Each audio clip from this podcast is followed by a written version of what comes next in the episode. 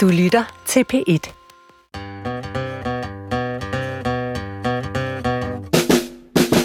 Du lytter til Vildt Naturligt på P et. Din værter er Vicky Knudsen og Johan Olsen. All systems are go. We're inside a minute now. T minus fifty seconds and counting. I dag så skal vi faktisk opfylde et, øh, et løfte, vi har givet til lytterne tidligere. Ja, for en gang skyld. Ja. Decollage liftoff from a tropical rainforest to the edge of time itself. James Webb begins a voyage back to the birth of the universe. Den her følger vi op på, fordi vi har jo haft øh, talt om James Webb-teleskopet. Ja. Før.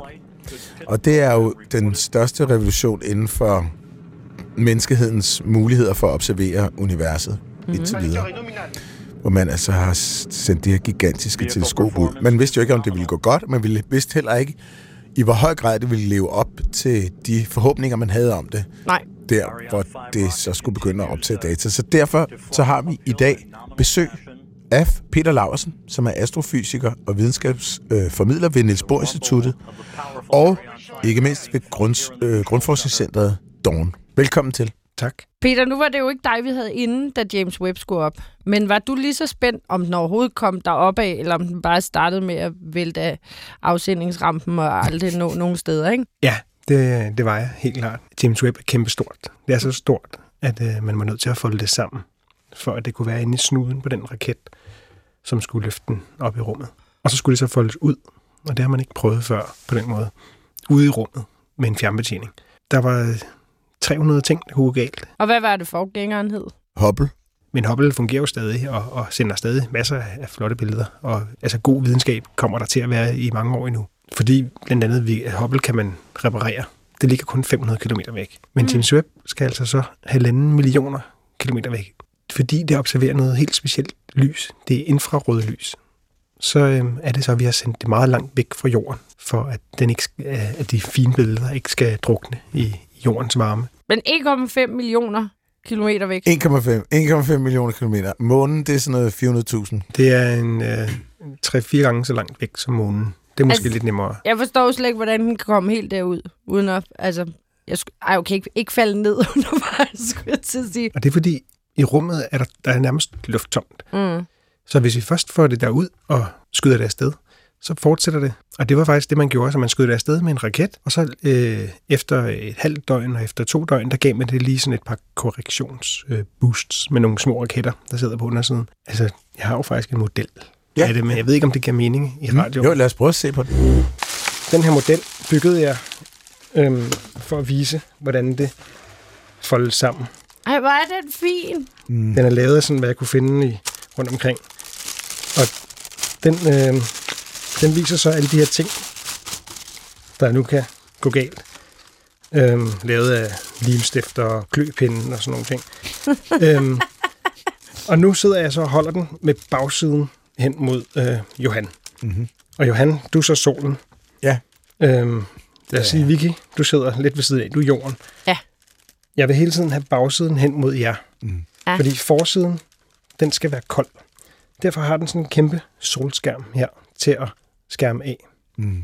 Og så kan den godt sætte farten lidt op ved at blæse lidt raketter fra bagsiden. Mm-hmm. Men ah. den kan ikke have raketter på, på den anden side, hvor teleskopet er, for så vil den varme teleskopet op, og det vil vi ikke have. Nej.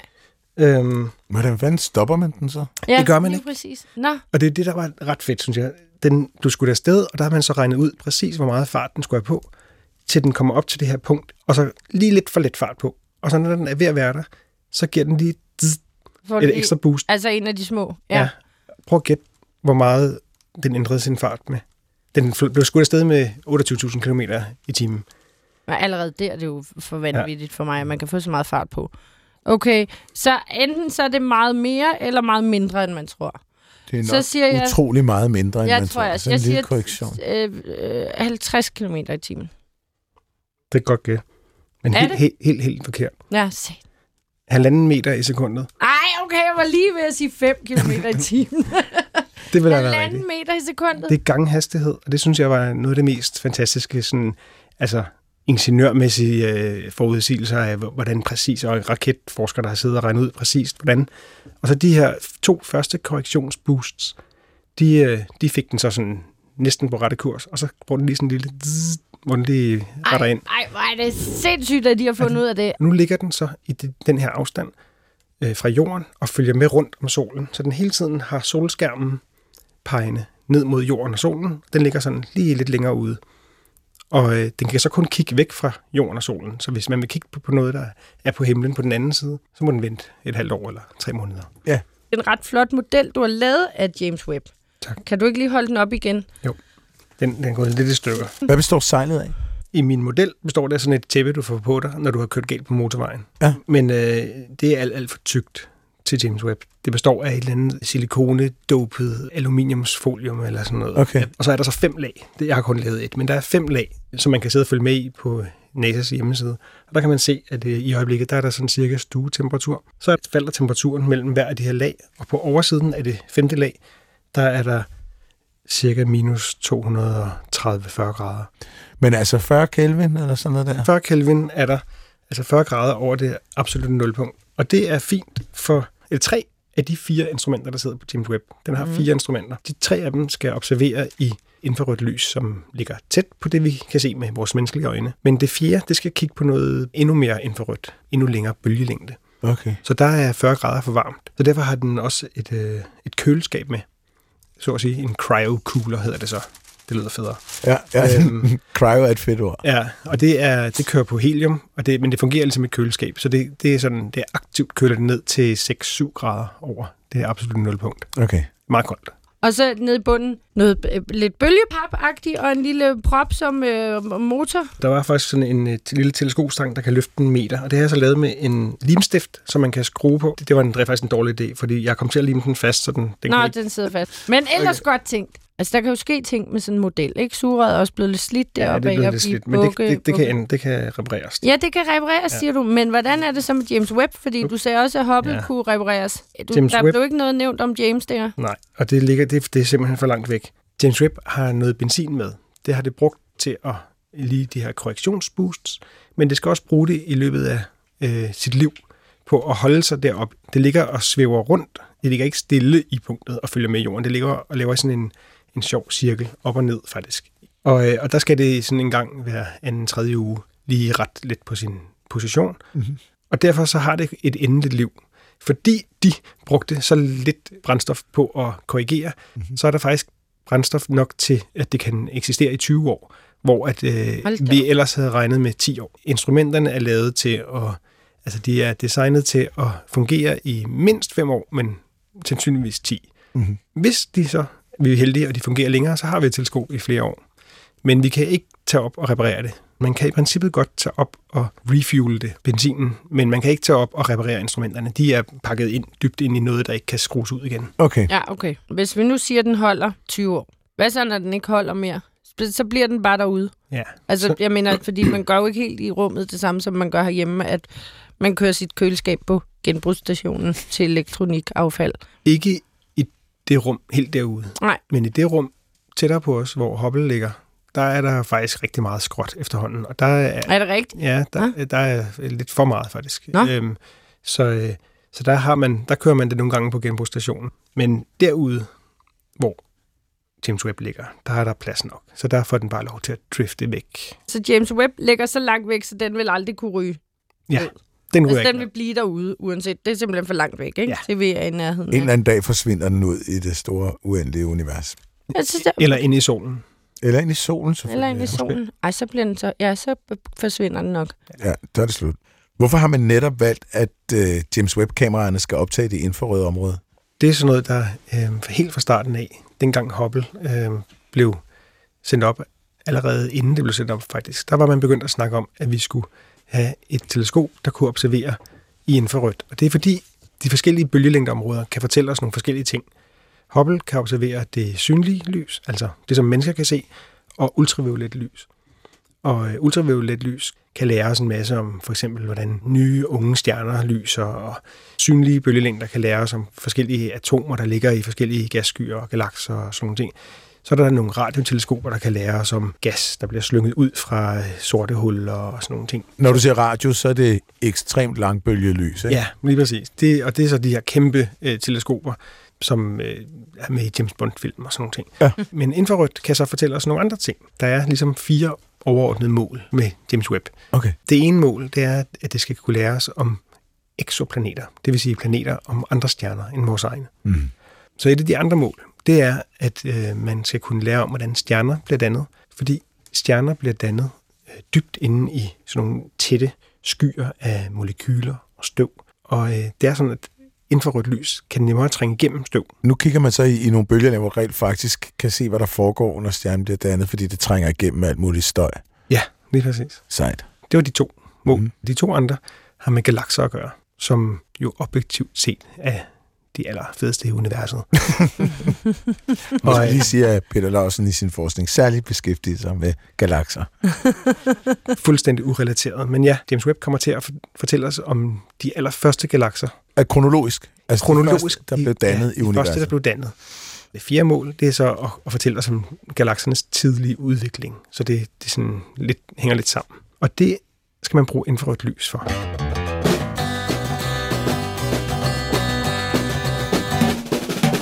Altså, vi starter simpelthen i det nære. Vicky, hvad siger du? Vi starter i dagligstuen, fordi jeg ved, at James Webb-teleskopet også har taget billeder af, af nogle af de planeter, der er i vores solsystem. Det synes jeg i øvrigt er ret vildt, at du kan have et teleskop, der både kan tage billeder af altså noget, der ligger absolut lige om hjørnet, i hvert fald for James Webb, mens det også kan tage billeder af det allerældste lys, vi overhovedet kan detektere i universet. Ja. Men der er altså taget nogle ret flotte billeder, det kan jeg anbefale. Kan vi godt anbefale lytterne lige smutte ind på nettet og kigge på de der planetbilleder, som James, James Webb, øh, der, de, som er lagt op fra James Webb. De kan godt komme op sammen med Hubbles. Ja, nu sidder vi her og kigger på et billede af Jupiter. Ja. Og den, den er jo sådan ret, den kan man kende med den flotte storm på øh, Jupiters øje. Men hvis du tager et billede af Jupiter, med, hvor du kun ser på infrarød stråling, Så, så vil du jo ikke kunne se det, så man må have lavet en lille bit smule i postproduktionen af det billede der. Ja, og det, det er en rigtig god pointe. Øhm, men man snakker jo tit om, at sådan nogle billeder er falske farver. Ja. Og det er det også. Fordi infrarødt lys er, øhm, ja, per definition kan man sige, øh, lys, som man ikke kan se. Mm. Så hvis vi skulle være, øh, altså, viste på en computerskærm, der viste den rigtige bølgelængde, så ville man sidde og kigge på en sort computerskærm. Nej, hvor flot. Ja. ja. Øhm, det man gør, når man skal se et billede, et flot billede. Altså, en, en computerskærm har tre forskellige slags pixels. Der er nogen, der kan vise rød, nogen, der kan vise grøn, og nogen, der kan vise blå. Mm. Og det har det, fordi at det er de samme pixels, kan man sige, som øjet har. Og derfor har man så på computeren røde og grøn, blå og grønne pixels. Ja. Mm. Hvis så man tager et billede med Hubble, at tage et billede med et teleskop, det er i princippet det samme som at tage med et almindeligt kamera, bortset fra, at man tager sort-hvid billeder.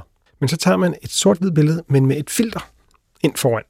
Et filter, som kun lukker for eksempel det blå lys ind. Så tager man et nyt billede så med et andet filter, som kun lukker det grønne lys ind. Og så tager man et tredje billede. Rød, grøn og blå. Ja, rød. Men man behøver ikke at tage rød til rød, grøn til grøn og blå til blå, så at sige. Man kan også godt bruge et filter som et ultraviolet filter, som viser det ultraviolet lys. Man bestemmer selv, hvilken bølgelængde man vil vise med de tre forskellige pixels. Så man mapper ligesom en fysisk bølgelængde til en pixel i computeren. Så, så konsekvensen er, ret mig hvis jeg tager fejl, at man simpelthen bare parallelt forskyder bølgelængderne? Det kan man godt sige, ja. Okay, ja. Til noget synligt. Det er ret sejt. Ja. Man, man kan også bruge, altså det er så bølgelængdeområder, som de her filtre lukker ind. Man kan også have nogle filtre, som kun lukker en, en helt bestemt bølgelængde ind. For eksempel en bølgelængde, der bliver udsendt fra ioniseret svovl. Så ser man pludselig helt skarpt øh, et, et eller andet, en stjernetåge. Så kan man præcis, hvor bliver der ioniseret svovl henne. Man kan også have noget, der viser øh, neutral brint eller et eller andet. Så man kan, man kan øh, fidle lidt med de her filtre, alt efter hvad man er interesseret i at kigge på. Så når man ser et billede, så er det falske farver, som er lavet til at fremhæve det, man gerne vil kigge på. Eller lavet til at få se flot ud. Jeg synes bare, når jeg kigger op på rummet med mine egne øjne, så er der primært, lad os bare sige, stjernefarvet. Sådan lidt hvidgult lys. Ja. Månen, lidt samme farve. Jupiter, lidt samme farve. Mm. Saturn, lidt samme farve. Så har vi lige Mars, der er lidt rød. Der er mørkt, men en masse flotte julelys deroppe. Sådan ja. Kan man sige det meget ja. Mildt. Undtagen Mars, som lige er lidt rød. Det kan jeg ja. Godt se. Og noget mere hvidt og noget mere gult. Men Hubble-billedet af Deep Field, som jeg husker det i hvert fald, nu har jeg ikke set det så mange gange, som jeg er sikkert, men der er der sådan lidt forskellige farver på. Ja. Så jeg synes faktisk næsten, det giver mere mening, at der er mange farver med James Webb end med Hubble. Altså, hvorfor er der lige pludselig så mange farver med Hubble? Er det, fordi det er længere væk, end hvad mit øje kan se? Det, nej, det er, fordi du ikke har øjne, der er så store som Rundetårn. Du ser meget, meget lidt lys med dine bitte små pupiller. Ja. Så når man ser på noget, som ikke øh, udsender særlig meget lys, så ser det sort ud for mennesker. Ja. Man ser jo øh, i mørke alle katte grå. Ja. Det er ikke ja. Helt vejen. Når du kigger på sådan nogle stjernetoger, så er de også, altså med en, en en stor kikkert, så er de også øhm, sort-hvide. Ja. Hvis du kigger i en rigtig stor kikkert, så kan man godt fornemme nogle farver. Ja. Det er der i hvert fald, altså Orion-togen, som er en af de sådan kraftige, der er i hvert fald nogen, der siger, at de godt kan fornemme den rødlige farve, som kommer fra øh, ioniseret brint. Nå, okay. Ej, hvad sejt, men altså på den anden side, der var jo ikke nogen grund til at sende Hubble derud, hvis jeg bare kunne rende rundt og se det med. Der er en pointe. Så, så, eller nogle store øh, stjernekikkerter. Der, der er faktisk en ting til, og det er, at når du kigger, så ser du lys hele tiden, der kommer ned til dig. Hubble eksponerer i timevis, så den, den samler lys i, altså det der deep field, det er jo, ja, jeg kan ikke huske det, fireogtyve timers sammenlagt ja, okay. øh, eksponering. Så samler man rigtig meget lys, og så, kan, så træder farverne virkelig frem. Endnu mere klart frem, ja. Må jeg se den næste planet? Den næste planet? Ja. Nej. Det er... Nå, det er Saturn. Hvad er det? Ja, nej, det er ikke Saturn. Nå. Det er Neptun. Det er Neptun, ja. Neptun? Som, øhm... Som har nogle flotte ringe, men det er rigtigt, det er jo ikke Saturn-ringe. De er nej. Meget flotte. Kan du beskrive farverne? Jeg er farveblind, så jeg kan ikke rigtig. Så for øhm... lytterne, hvad det er, vi ser. Ja, altså det, den er meget hvidlig, vil jeg sige. Neptun? Øhm, ja. Så har den øh, de her ringe, og så er der nogle måner rundt omkring, man også kan se. Altså Nå, ja. Neptuns måner. Den ser næsten sådan lidt øh, fluorescensagtig ud. Ja. Den ligner en, der, der lyser i mørk. Det gør den så også. Ja. Altså, hvis man forestiller sig de der stjerner, man kunne sætte op i loftet, så det er lidt den ja, ja, helt farveeffekt, klart. Ja, den får. Ja.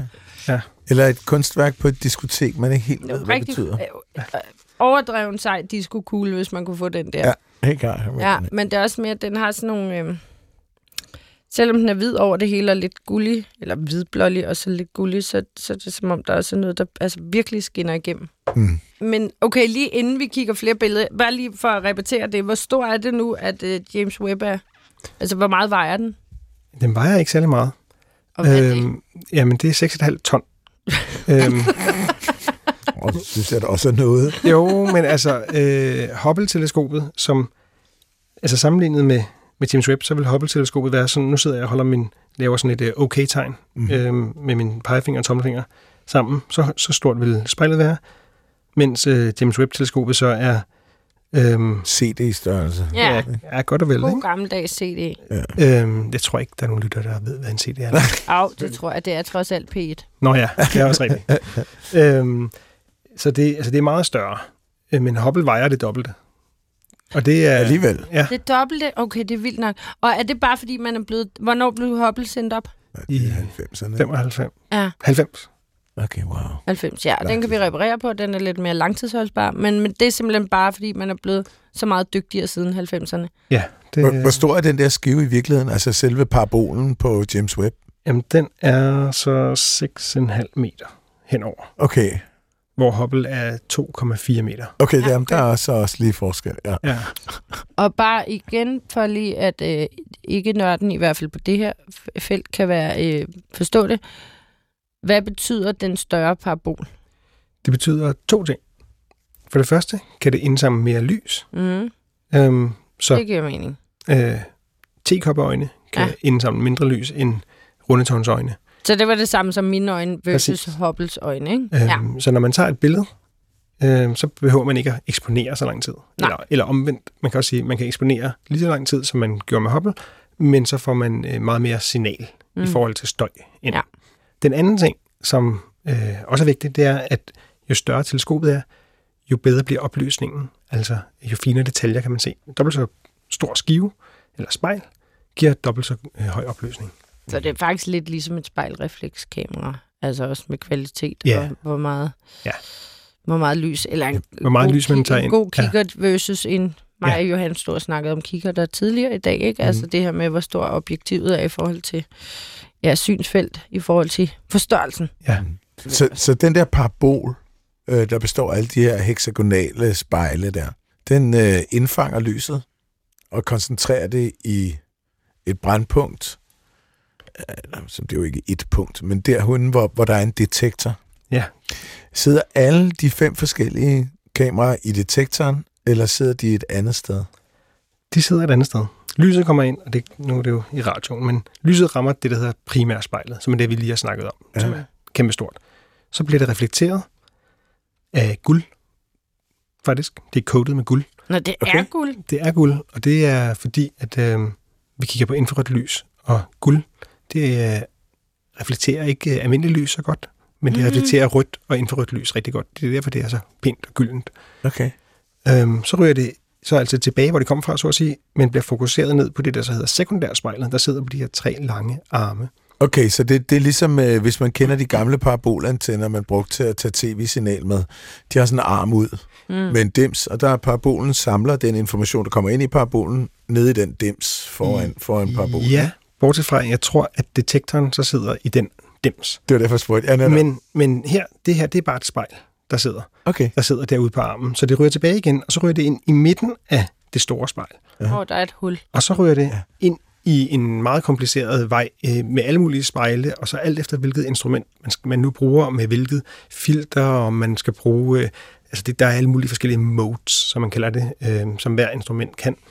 Øh, så ryger det igennem og bliver øh, nogle spejle, der lige klikker hen og øh, får lyset i en anden retning, som sådan en flippermaskine. Ja. Og så sidder instrumenterne så herinde i, wow. i, i ryggen ja. på teleskopet her. Ja. På den, og Peter har ja. selvfølgelig også lavet en lem. ja, ja, det er en model, meget, meget fordi der skal ikke mangle nogen detaljer. Ja. Det er vildt sejt, men det er faktisk, så kan man sammenligne det også, der stand på fugle i stedet for, med de gode gammeldags kigger der, som nu er, har man jo meget rørkigger, sådan så at man ligesom får billedet direkte igennem. Ja. Hvor gamle dage, sådan en god gammeldags kigger, de ved, så går det sådan lidt ned, så ud til siden og så ned. Der sad der jo også nogle spejler og reflekterede billedet. Ja, det er rigtigt. Sådan op, men så fandt man ud af, hvis man lavede dem lige så. Mister man ikke en del lys på det der med jamen, det at lave alle de, det, der var alle de spejle? Min næste spørgsmål, om der ikke ryger noget kvalitet og, og altså lys på, at det skal, ja. som i de gode gammeldags kigger, der har en længere vej i stedet for en direkte vej. Det, det er et rigtig godt spørgsmål, og det, det gør man selvfølgelig. Der er mange spejle, og jeg undrer mig faktisk selv over det. Men det er også derfor, man bruger altså materiale, der er så reflekterende som muligt. Mm. Øhm, hvis man ikke skulle gøre det på den her måde, så skulle man have gjort noget med, at der måske kun at lyset kom ind én vej, men at vi så kunne bevæge alle instrumenterne frem og tilbage. Mm. Mm. Og det, så ville det pludselig blive meget, mange til flere ting, der kunne gå i stykker. Det ville blive meget større og, øh, ja. og meget mere kompliceret. Ja. Så, øh, så det er jo et trade-off, kan man sige. Mm. At, hvad, var det, hvad, hvad, hvad er det nu, James Webb koster? Eller kostede? Skal vi det? snakke om det? Ja, jeg føler, at det er sådan ting, mig og lytterne altid synes er meget spændende. Også dig, ikke også, Johan? Jo, jo, jo ja. bestemt. Det kostede ti milliarder. ti milliarder? Ja, ti milliarder okay. dollars. Ja. Ja. ja, ikke danske. Nej. Jamen, det er også en men, slags men, altså, ja, jeg, men... har, jeg har faktisk lige siddet og, og, og lavet lidt budget over det. Og det altså, man kan jo sammenligne det med, med forskellige ting. For eksempel øh, er det svaret cirka til tre komma fem danske minkindustrier. Og så synes jeg ikke, det er så meget. Og så lyder det, tre komma fem, det, det er et, et det er tal, man forstår. Ja. Eller som, øh, jeg har været i Spanien for nylig med en rigtig dejlig gruppe, hvor at, øh, Nick sagde, hans datter synes, det der fugleudstyr var lidt dyrt. Så hvis man for eksempel havde givet tyve tusind for noget, så kunne man bare dividere det med, med de fugle, man havde set i det. Så var det jo lige pludselig sådan noget fem øre per fugl. Så var det jo lige pludselig, altså en, virkelig en god investering, ikke? Hvis man godt kan lide at se på fugle. Det var faktisk en rigtig god penge, det. Ja, ja så vi kan også begynde sådan, hvad sender James tilbage? Hvis man, hvis man dividerer den, ja, bare med antallet af galakser, den allerede har taget ja, billeder af, så tror vi efterhånden. Ja, så er det, det faktisk ved at være lidt ja. billig, skrabet model, ja. Ja. der er blevet sendt op der. Nu skal vi øh, lige have set på nogle flere billeder. Det var ligesom med Neptun og Jupiter. Ja. Og nu synes jeg, at vi skal bevæge os ud i universet, fordi jeg er pisse nysgerrig efter, hvad der er. Ja, og hvad... derfor tager vi en gættelyd. Ah, jamen det er også en god idé. Ja, der vil jeg godt hjælpe så meget at sige, at den her lyd er fra planeten Jorden. Uh. Så har jeg allerede fået hjælp. Tusind tak, Vicky. Ja, det var altså lidt. Det er Eline, der har sendt den til mig, og det er en overdreven fed lyd.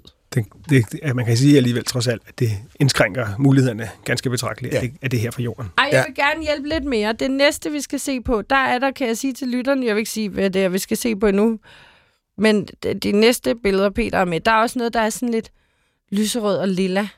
De farver, dem vil jeg gerne hjælpe med. Okay. Så, så her kommer lyden.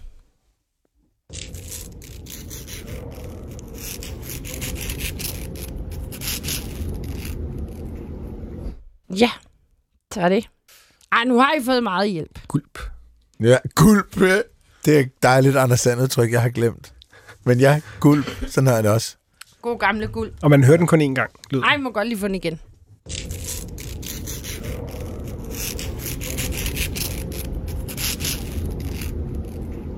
Sådan. Så, så er der heller ikke mere hjælp at hente der. Nej.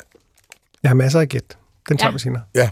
Har du nogle nyheder med, Johan, inden vi tager de sidste billeder? Jamen, det kan godt være, at jeg lige skulle øh, en øh, nyhed fra videnskabens verden. Vi ved godt, hvordan amerikanerne de plejer at løse, hvis de har nogle udfordringer. Så springer de ting i luften. Væler. Hvad siger du? Væler, for eksempel. Væler. Der strandede. Jeg skulle nemlig lige til at fortælle den historie. Fantastisk, fantastisk YouTube-video, hvor amerikanerne, nogle amerikanere har det problem, at der ligger en, en hval på stranden, som de så besluttede sig for at springe i luften. Og der var rådden kød, der regner ned over skrigende mennesker, der står og kigger på det. Det er fucking op, op på biler, og det er fantastisk.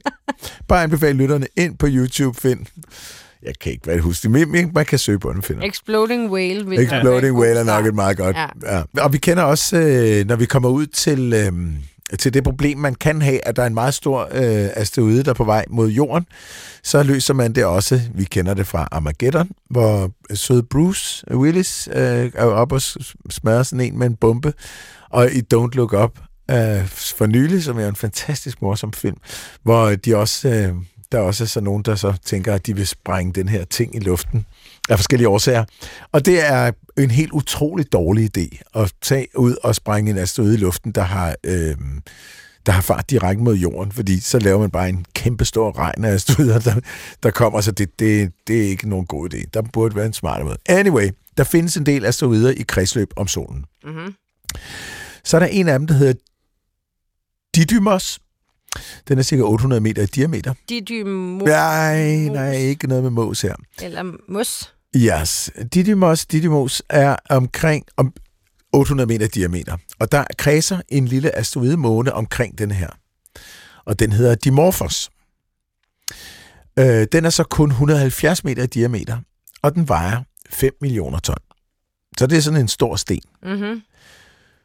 DART er der så noget, øh, der hedder... Øh, som er et lille kubisk fartøj med solpaneler.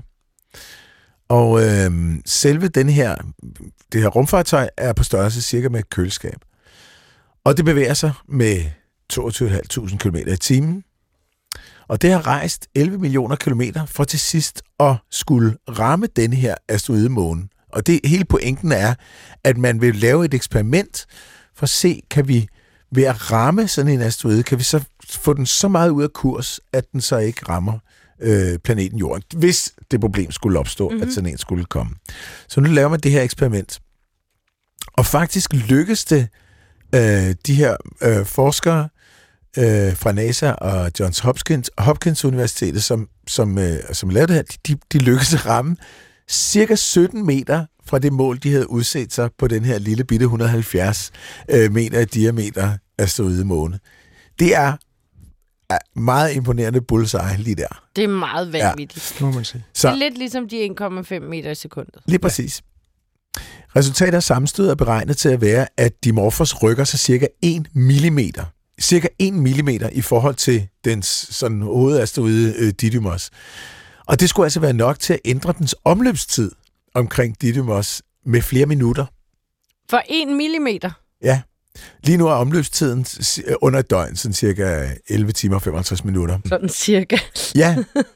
Men de skal jo vide det virkelig præcist. Ja, det var der også meget. Men hvis de rammer den der, og den bevæger sig bare en millimeter, så vil de kunne se det på omløbstiden. Og den er rimelig nem at detektere fra jorden. Man har så sendt en, et andet rumfartøj i stedet i halen på, på øh, DART. Og den hedder LICIA, eller LICIACube. Og den er simpelthen bare i røven på den for at filme, hvad der skete. Altså, hvor impactkrateret på den her øh, lille Dimorphos. Det ja, den lille måne lille, der. Ja. Så observationerne af effekten af sammenstødet skal nu sammenlignes med den beregnede effekt. For de skal jo blive klogere, forskerne. Så forskellen på det eksperimentelle og det beregnede resultat skal evalueres, sådan at de kan styre de her processer i fremtiden. Og det giver jo så en mulighed for at redde jorden, for det tilfælde, at en gigantisk asteroide har kurs mod os en dag. Ja. Hvis Dimorphos bragede ind i jorden, så ville det have en effekt i retning af ti tusind standard atombomber, og afstedkomme altså virkelig kolossale ødelæggelser hundredvis af kilometer væk. Og den er så et hundrede og halvfjerds meter i diameter. Den asteroide, der bragede ind i jorden for seksogtres millioner år siden, og som, som ligesom gjorde en ende på dinosaurernes tid her, den var cirka ti kilometer i diameter, så det er altså væsentligt større. Så hvis sådan en skulle komme mod os, så skal vi nok ud i noget lidt mere end et køleskabsstørrelse. Så tænker jeg, at det er sådan lidt mere sådan Randers Randskov størrelse, vi skal have skudt afsted, hvis vi skal påvirke en så stor asteroide. Det kan jeg ikke rigtig forestille, man kan. Men øh, jeg, jeg har set ting sket, som jeg ikke kunne forestille mig, så øh, må ikke. Men det kan jo være, at før det sker, at vi så har klaret at udrydde os selv, uden hjælp udefra.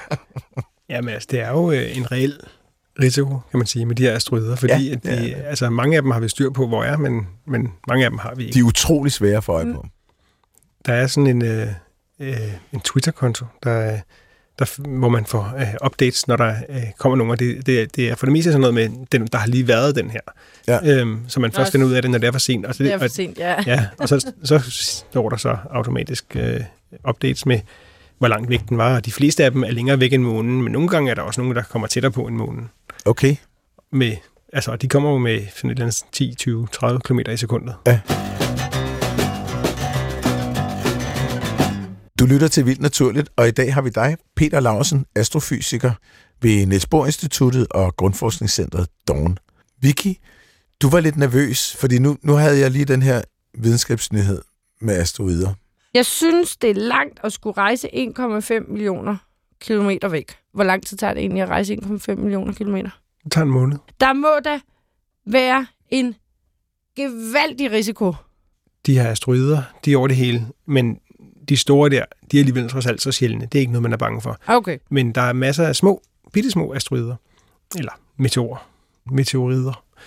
Øh, når de så kommer ind og bliver fanget af jorden, så bliver det til meteorer eller stjerneskud, og så øh, brænder de op. Det er ganske små støvkorn, og dem er der masser af. Der var så en, en der ramte øh, et af de her atten spejle, øh, efter, det, efter det kom op. Guldspejlene? Ja, ja. Og øh, det gav et lille hul, men det gør ikke så meget. Mindre end en millimeter. Så det, det okay. eneste, det, og det, det er ikke sådan, at de så flækker på langs eller noget. Det, det eneste, det gør, det er, at øh, arealet af spejlet, som ligesom, vi vil gerne have et stort spejl, nu er arealet blevet en lille bitte smule mindre. Så det indsamler en lille bitte smule mindre lys. Så det introducerer ikke en systematisk fejl? Nej, det gør det ikke. Altså, en rigtig god sammenligning er McDonald-teleskopet, som er et teleskop, der stadig bliver brugt, og det, men det er helt tilbage fra tresserne eller noget. Og der var et incident i halvfjerdserne med en fyr, som var utilfreds med ledelsen. Og det er jo U S A. De kan godt lide krudt. Så han kom med en pistol for at skyde chefen på et, øh, observatoriet. Nej, seriøst? Ja, han ramte ikke, men han ramte øh, teleskopet. Så det har nu syv skudhuller i sig. Nej. Men skød det han syv gange? Ja, og han ramte alligevel ikke. Så blev han overmandet. Måske har alle misforstået historien. Måske var det teleskopet, han var sur på. Ja, det går. Det. Jeg ramte forkert syv gange. Det er alligevel mange. Ja. Så kunne jeg godt til mig at høre dig i forbindelse med... Øhm, nu går vi jo rundt og kigger på videnskabsnyheder rundt omkring i verden. Og der har været en eksplosion af nyheder om observationer fra James Webb i løbet af de sidste... Øh, måneder. Kan du øh, fortælle lidt om, hvad der er kommet ud af det? Og nu taler jeg primært det formål, der hedder de ældste galakser og transformationen af galakser over tid. Det er sådan, at øh, når man kigger ud i universet, eller når man kigger på noget som helst i det hele taget, så kigger man altid tilbage i tiden. Når jeg kigger på øh, jer, så kigger jeg tre nanosekunder tilbage i tiden, fordi det er så lang tid, det tager lyset fra jer og nu hen til mig. Mm. Og når jeg kigger på månen, så kigger jeg et sekund tilbage i tiden, og når jeg kigger på den nærmeste store galakse Andromeda, så kigger jeg to komma fem millioner år tilbage i tiden. Og det betyder, at hvis vi godt kunne tænke os at vide noget om, hvordan galakser blev skabt, så skal vi kigge på de allerfjerneste. Vi kan jo ikke sådan, øh, lave eksperimenter med galakser, øh, ligesom alle andre fysikere kan lave eksperimenter med deres øh, atomer og sådan noget mm. i, i laboratorium. Men øh, vi kan så noget, der er meget sejere. Vi kan kigge tilbage i tiden. Så hvis vi kigger en milliard lysår ud, så ser vi galakser, som de ser ud for en milliard år siden. Og hvis vi så kigger på de øh, endnu fjernere ud, så, øh, så, så ser vi endnu længere tilbage i tiden. Og vi vil gerne prøve at finde de allerførste galakser, så vi vil gerne kigge så langt tilbage i tiden som muligt. Det andet er, at når lys bevæger sig gennem universet, så på grund af, at universet udvider sig, så sker der det, at øh, lysstrålerne bliver ligesom strukket. Det er noget, som øh, den generelle relativitetsteori forudsiger, og det er blevet øh, eftervist og sådan noget. Så det, det er noget, vi tror på er rigtigt. Så hvis man kigger på en galakse, for eksempel, altså galakser øh, lyser i alle mulige farver og bølgelængder, men øh, især når de er ved at blive dannet, så, så, udly- så lyser de rigtig meget i det ultraviolette lys og blå lys og sådan. Hvis man så ser på en galakse, der ligger tæt på, så ser den blå ud. Men hvis man ser på en galakse, der ligger langt væk, så inden at det blå lys når ned til os, så er det blevet strukket. Og dermed så, så bliver det sådan først øh, grønt og gult og orange og til sidst mm. rødt. Og de aller, aller fjerneste galakser, at der er lyset blevet strukket så meget, at det ikke længere, det er ikke engang rødt, nu er det blevet infrarødt. Og derfor kan James Webb fortælle os om de første galakser. Det er pointen med James Webb. Hvor langt væk ligger de så? Kan man sige det overhovedet? Det kan man godt. De ligger femogtredive milliarder lysår væk, dem som man snakker om nu. Mm-hmm. Så jo længere væk, jo ældre? Jo længere væk, jo længere kan man tilbage i tiden. Ja. Så man, måske skulle man nærmere sige jo yngre, fordi så ser man den yngre og yngre. Man ser dem, altså forestil dig, det er mennesker. Mm. De mennesker, der er så tæt på dig, dem ser du, de gamle. De har levet i mange år. Mm. Men hvis du kigger på dem, der står langt væk, så kigger du på unge mennesker, og hvis du kigger på rigtig langt væk, så kigger du på babyer. Galakserne blev skabt, nogle blev skabt tidligt, nogle blev skabt sent, men der var sådan, der blev skabt en masse galakser, øh, mm. især i, i det tidlige univers. De blev en milliard år, de blev ti milliarder år, og nu er de blevet tretten milliarder år gamle. Mm. Vi bor i Mælkevejen, den er tretten milliarder år gammel. Ved siden af os ligger Andromeda, den er også cirka tretten milliarder år gammel. ti milliarder lysår væk, der ligger der også en galakse, der er tretten milliarder år gammel. Mm. Men når vi kigger på den, så kigger vi tilbage i tiden og ser den, dengang den var yngre.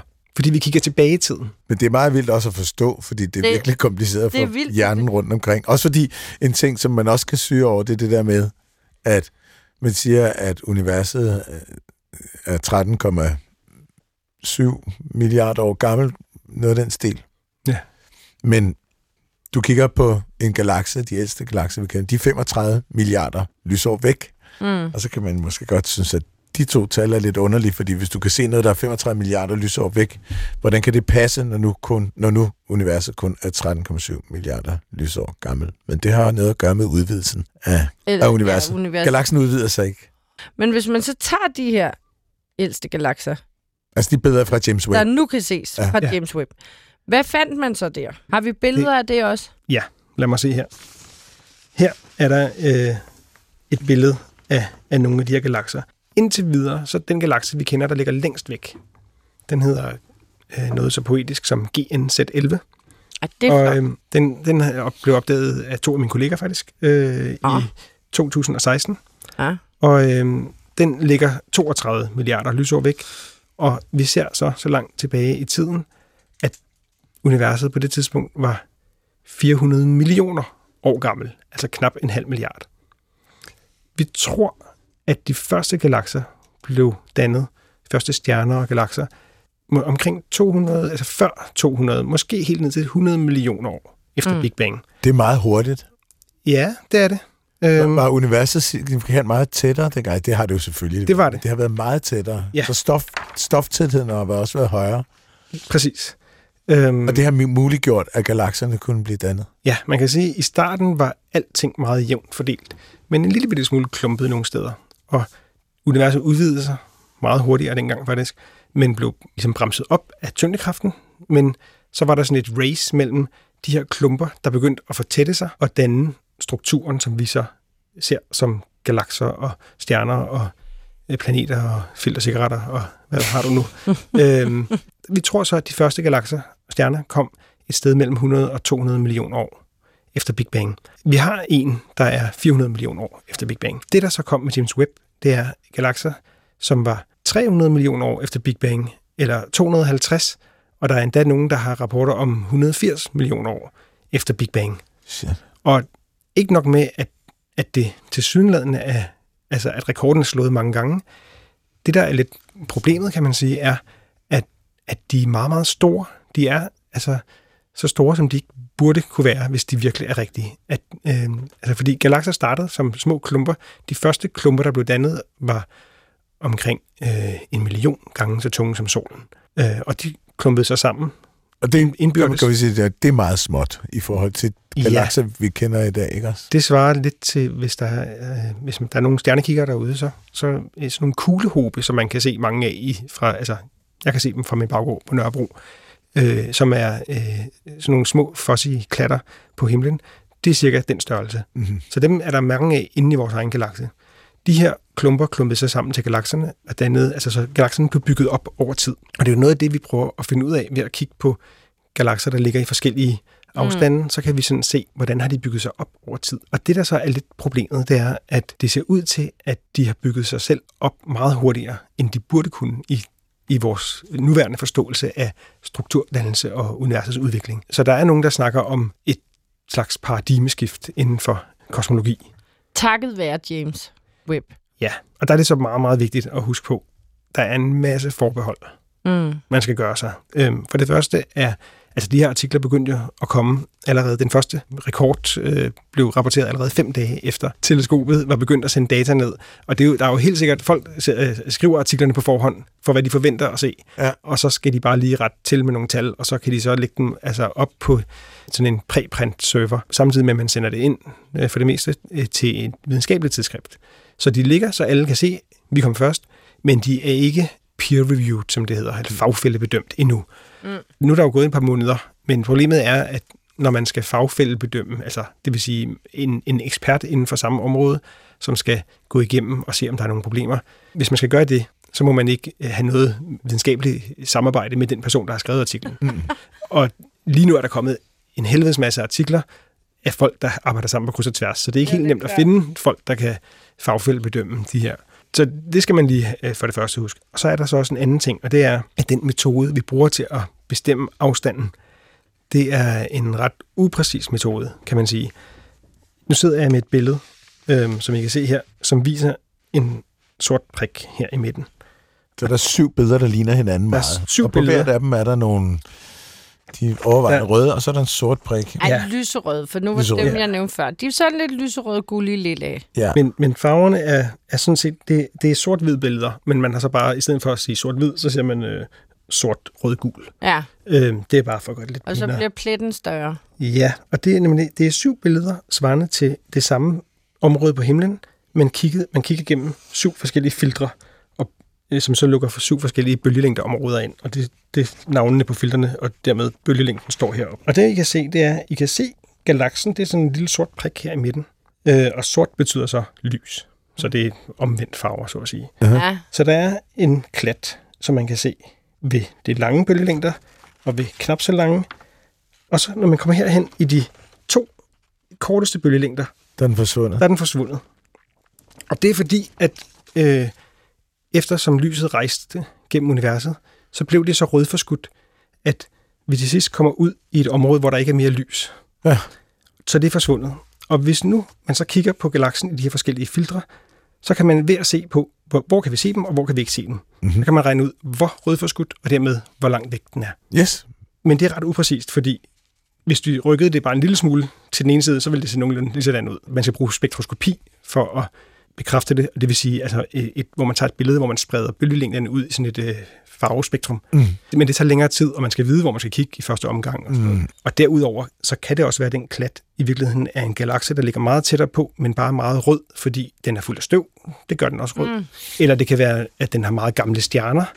Uh. Så der, der er mange ting, der kan være yeah. galt. Det her billede, det er et billede, som... Altså alle dataene fra James Webb, de... Øh, de kommer ned og, og, med det samme, og så bliver de offentlige. Bortset fra nogle få, som er, har sådan noget, en slags øh, proprietary time, jeg kan knap nok udtale det, som, hvor, hvor forskeren, der har, lavet, der har lavet det her program, har ret til at have, have dataene for sig selv i et halvt år eller sådan noget. Men ellers så, så ligger dataene tilgængelige for alle. Okay. Og det her, det er som det er min kollega Gabe, ham der i øvrigt var med til at finde den der fjerneste rekordgalakse. Mm. Han øh, øh, N G C seks to otte. Øh, tæt på. Øh, G N Z elleve. Okay. Han øh, kom så på arbejde en morgen og tænkte, lad os se, hvad James Webb har til os i dag. Og så satte han øh, tre billeder sammen af den her galakse, der hedder The Phantom Galaxy. Det er en sådan galakse, der ligger meget tæt på os. Og så var han, oh god, det er jo, det ligner, at man kigger ned i øh, Saurons øje. Saurons øje. Grunden til, at jeg, jeg synes, det er flot det her, det er, at det er, den er helt lilla. Og det er tilbage til det her med, hvordan det er, man laver farvebilleder. Fordi det er en James Webb, der har taget det. Det er infrarødt lys. Det, han kigger på her, det er noget lys, som er taget med nogle smalle filtre, som kun lukker lys ind i nogle helt bestemte bølgelængdeområder, svarende til noget lys, der bliver udsendt fra nogle støvkorn, som hedder polyaromatiske karbonhydrider eller sådan noget. Ja, ja, det er der noget, der hedder. Det er noget, det er sod, tror jeg, ja. øh, egentlig. Det er sådan nogle øh, kulstof, øh, store molekyler, så øh, støvkorn, og det udsender sig lys ved nogle bestemte områder, svarende til, hvor de, hvordan de ligger og vibrerer, alt efter hvor varme de er. Det udsender sig en del lys ved sådan noget øh, otte mikrometer, men ved ti mikrometer, så er der ingen lys, og så ved elleve mikrometer, så er der så noget lys igen. Så han har taget et filter ved de tre bølgelængder og sagt, det skal være rød, grøn og blå. Det midterste, den grønne, der er så ikke noget lys. Så når man så sætter noget rød og blå sammen, så bliver det så sådan en flot lille magenta. Så det, altså, det er jo ikke fordi, sådan vil det ikke se ud, hvis man kigger på den. Nej. Der vil man se, altså med sine øjne vil man se det synlige lys. Ja. Men det infrarøde lys, det viser sig så meget detaljeret, hvor der ligger støvskyer, der er fulde af, øh, af, af det her... Øh, hydrokarboner. Altså, ja, kæft, hvor er det flot. Altså. Det er helt vildt flot. Ja. Altså, den kunne virkelig op, godt komme op ved siden af, af, af de... Og så har den sådan lidt, det, det, så har den sådan lidt fraktal vibe over sig også. Ja, det er det. Ja. Mega det lækker. Ligner sådan en, altså hvis lytterne skal forestille sig ud over Saurons øje, så ligner det, hvis man laver en rigtig lækker blåbærsmoothie, og man så det op fra og låget fløj af, samtidig med den var ved at blende det. Det var passer meget fint, ja, ja. Det er det sidste, det, du ser. Det er det sidste, ud. Det der. Må jeg lige spørge dig om et stille spørgsmål, fordi de der meget tidlige galaksedannelser, ja. Hvis, hvis nu øh, øh, stoftætheden har været meget høj i det tidlige univers, kunne man så ikke bare forestille sig, at der bliver dannet en helvedes masse stjerner, og at så med udvidelsen af universet, så bliver de fluktuationer, der har gjort det muligt at, at lave klumper af højere og lavere øh, tyngdekraft, de bliver så til mellemrummene mellem øh, galakserne, sådan at, at du først danner galakserne, når universet har udvidet sig til et vist punkt, men at stjernerne er der. Det vil sige, at du har masser af potentiale for at have kolossale galakser fra starten. Jo, altså universet var jo tættere øh, i fortiden, og, øh, og det, det er helt klart sådan, det er sådan, man regner med, det er, at, at det var nemmere at danne galakser tidligere, mm. fordi at, øh, at der var mere gas, men efterhånden så begynder de små galakser, der er dannet, så at, at smelte sammen til større galakser, indtil der til sidst er så langt imellem dem, at sandsynligheden for at mødes bliver, bliver ja, ja. Så det er ligesom foldet ind i hele den her model, vi har. Og så er der så nogle detaljer, som, som er sådan lidt mere, altså det her som med strukturdannelsen, det er sådan øh, meget med øh, det kosmologi, som man kalder det, med universet på allerstørste skala. Så er der så de enkelte galakser, der kommer noget sådan mere fysik, astrofysik ind i, hvordan, hvor effektivt er de til at danne stjerner. Uh-huh. Og, og meget af det her, det, det er noget, vi ved noget om på baggrund af vores viden om galakser i det nære univers, altså i nutiden. Uh-huh. Så der er en masse ting der, som vi ikke har styr på. For eksempel, hvor gode er de til at danne stjerner. Og øh, generelt, så de galakser, vi kender, de er ikke særlig gode til at lave stjerner. De, de, tager, altså, de er meget ineffektive til at lave deres gas om til stjerner. Så man kunne godt forestille sig, at de var mere effektive i, i fortiden. Men selv hvis man siger, at galakserne kunne lave al deres gas om til stjerner, så der ikke er mere at lave stjerner af, selv hvis man siger det, så dem, vi har nu, ser ud til at være for store. Hold da kæft. Så er der noget fundamentalt, man ikke lige... Ja. Wow. Måske. Ja. Det, det er jo ikke sikkert. Men altså... Det der, kunne... må, der må i hvert fald være noget i modellen, der skal tilpasses. Ja. Ja, hvis de viser sig at være, at være rigtige. Ja, fordi du, du, du siger, at det kan være et problem at måle de der meget, meget, meget tidlige galakser, fordi der kan være parametre, der påvirker observationerne så de ser ud til at være noget, de ikke er. Ja, men, men når vi så får spektre, og det gør vi snart, øh, okay. så burde vi sådan kunne pinpointe deres øh, afstand øh, okay. helt præcist. Okay, sejt. Meget præcist ja. I hvert fald. Yes. Så altså, om en måned eller to, så, så vil vi være klogere, og om et halvt år vil vi helt sikkert være klogere. Ja. Fordi lige nu, det kan også være, at vi har været øh, heldige at kigge på et område, som tilfældigvis bare har flere, flere galakser. Mm. Galakserne ligger ikke, ligger ikke helt jævnt fordelt. Et af de program, programmer, som DAWN er involveret i, som øh, bare ligger i en forkert retning, så vi kan ikke se på det nu. Cosmos Web hedder programmet, og det kan vi begynde at observere til december. Og det er et meget, meget større område, hvor man så vil øh, få meget bedre statistik, fordi der kigger man ja. på mange flere galakser på en gang. Ja. Okay. Så, så om et halvt år vil vi være meget klogere. Okay. Og vi har ikke engang nået at kigge på alle billederne, og det når vi så heller ikke. Fordi der er så meget andet spændende at snakke om, så må vi tage endnu en øh, opdatering om øh, et halvt års tid ja. på, hvad der så er kommet af resultater. Jeg føler faktisk, at jeg er blevet meget klogere på rummet i dag. Tak for det, Peter. Selv tak. Det var, det var øh, utrolig godt forklaret med nogle utrolig... I hvert fald i nogens øjne svære ting at forstå. Ej, men det er mega svært at forstå. Rummet er et... Synes jeg også. Ja. Men det var virkelig, virkelig spændende. Øh, og allerede med de billeder, den har sendt afsted nu, James Webb, så er den jo nærmest nede i at koste ti øh, amerikanske øre. Ja, per galakse. Med alt det. Ja, per galakse, ja. Ja, per galakse. Per, med alt det, det øh, viden, vi får. Eller I som forskere øh, får. Vi skal lige have afslået gættelyden her til sidst. Ja. Mm-hmm. Får, vi den, får vi et gæt til? I får lov at høre den igen, ja. og så finder jeg nemlig... Vi får lov at gætte nu. Nej, vi skal gætte. Jeg, ja. jeg, får lige en vi- jeg finder lige en video imens. Og det er som sagt, det er Line, der har sendt den til mig. Det er også på Instagram. Der er mange, der sender mig gode øh, lyde der, når jeg ellers... Altså, lad os bare være ærlig. Jeg er stadig ikke den største somi her i verden. Men når jeg så ellers falder over dem, så kører det. Og så kan jeg altså være heldig at, at få nogle gode nogen.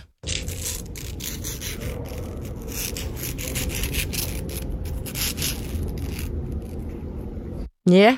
Har I nogen bud?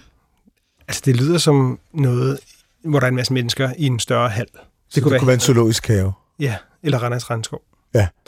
Og så er der en eller anden, der er ved at enten spænde eller spænde op lågen ind til gorilla. Er der gorillaer i Randers Randskov? Nej, det, Nej, det ved jeg sgu ikke. Men, det, men du ved, det er sådan en gjord. Ja. Gjord. Det er som sådan en. Ja. En gjord var noget, man spændte om maven på heste. Eller sådan en, øh, en, en fastnøgle, som, som, som skruer den ene vej, og så sætter den... Nå ja, det er på den anden vej, ja. Det lyder også lidt mm. ligesom sådan en franskbrød, man spiller på, ja. eller, sådan, eller sådan en pind, der går hen over noget, der... Og det var pink. Jeg sagde bare, at det var på planeten Jorden, og den der magentafarve der, den var måske en hjælp. Nå, men hvad sagde du, Johan? En pind, der går hen over jorden? Ja, hen, hen over noget rillet. Det er et, et, et, et kæmpestort insekt, der knupper sit øh, rillede ben op af sin krop. Det var ikke noget dårligt bud. Pind. Johan, hvad sagde du? Hvilket insekt? Wow! Vandrende pind. Ej, nu hjælper jeg virkelig meget her. Ja, du gør. Ja. Øh, Vicky har jo en vandrende pind, der hedder Søren Pind.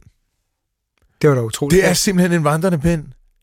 Hvordan laver det? Det, det? det var jo helt øh, fantastisk. Ja. Metalskinnende, øh, øh, altså virkelig flot, øh, hvad hedder Ej, sådan noget, azurblå øh, vandrende pind, pind med små lyserøde og gule vinger, som laver, så det er ikke benene, men der laver den her gnidningslyd. Det er vingerne, der laver lyden. Øh, det er noget helt fantastisk. Det er... Men, men den er ikke særlig camouflageagtig af en pind at være. Nej, Nej, det er den ikke. Det er det ikke.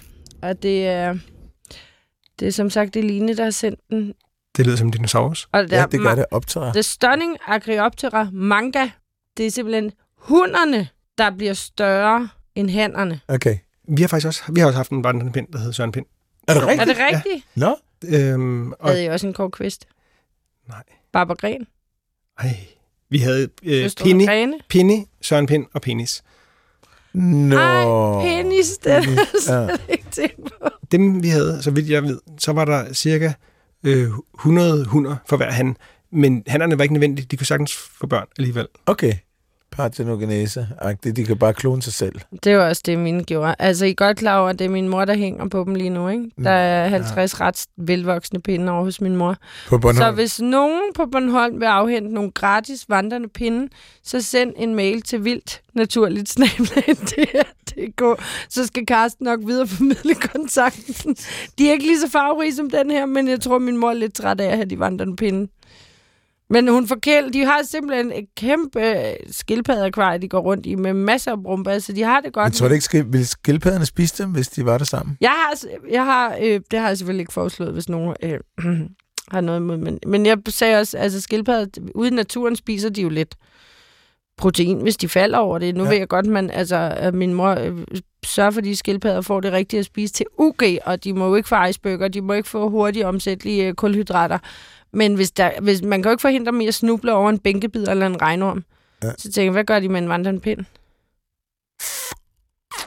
Man ved det ikke.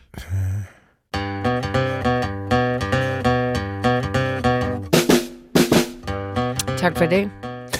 Tak for i dag. Ja. Og tak. tusind tak, tusind, tusind tak til dig, Peter Laursen, astrofysiker ved Niels Bohr Instituttet og Grundforskningscentret DAWN. Og tusind tak, fordi du kom forbi og fortalte os om øh, James Webb-teleskopet øh, og hvad de har fundet ud af deroppe. Og jeg kan roligt love dig, at jeg glæder mig til at se, hvad der kommer til at ske inden for det næste halve år. Også når jeg skal høre om jeres eksperimenter. Ja. Nå, og øh, så vil vi også gerne have lov at sige tusind tak til Carsten Nielsen. Tak til lytterne, hvis man har lyst til at skrive ind med ris, nej, med ros hedder det. Ros, gode idéer, biovidigheder og slik, så må man gøre det, og det kan man gøre på vores adresse. Eller forespørgsler på vandrepinde. Nå ja, så man kan gøre det på en... Der har, mangler jeg lige adressen. Nå, men jeg kan godt sige den igen. Okay. Vildt, naturligt, snabel-a, dr punktum dk. Yes. Og så kan man også finde programmerne som podcast, hvis man lige skal mm. høre det igen, eller høre nogle af dem, man har misset, mm. hvilket man forhåbentlig ikke har gjort, men så kan man høre dem igen. Og det kan man gøre på D R Lyd, eller der, hvor man finder sin podcast. Og nu er der radiovis. Nej! Nu kommer radiovis. Nej, det gør der ikke. Pressens men, radiovis. Men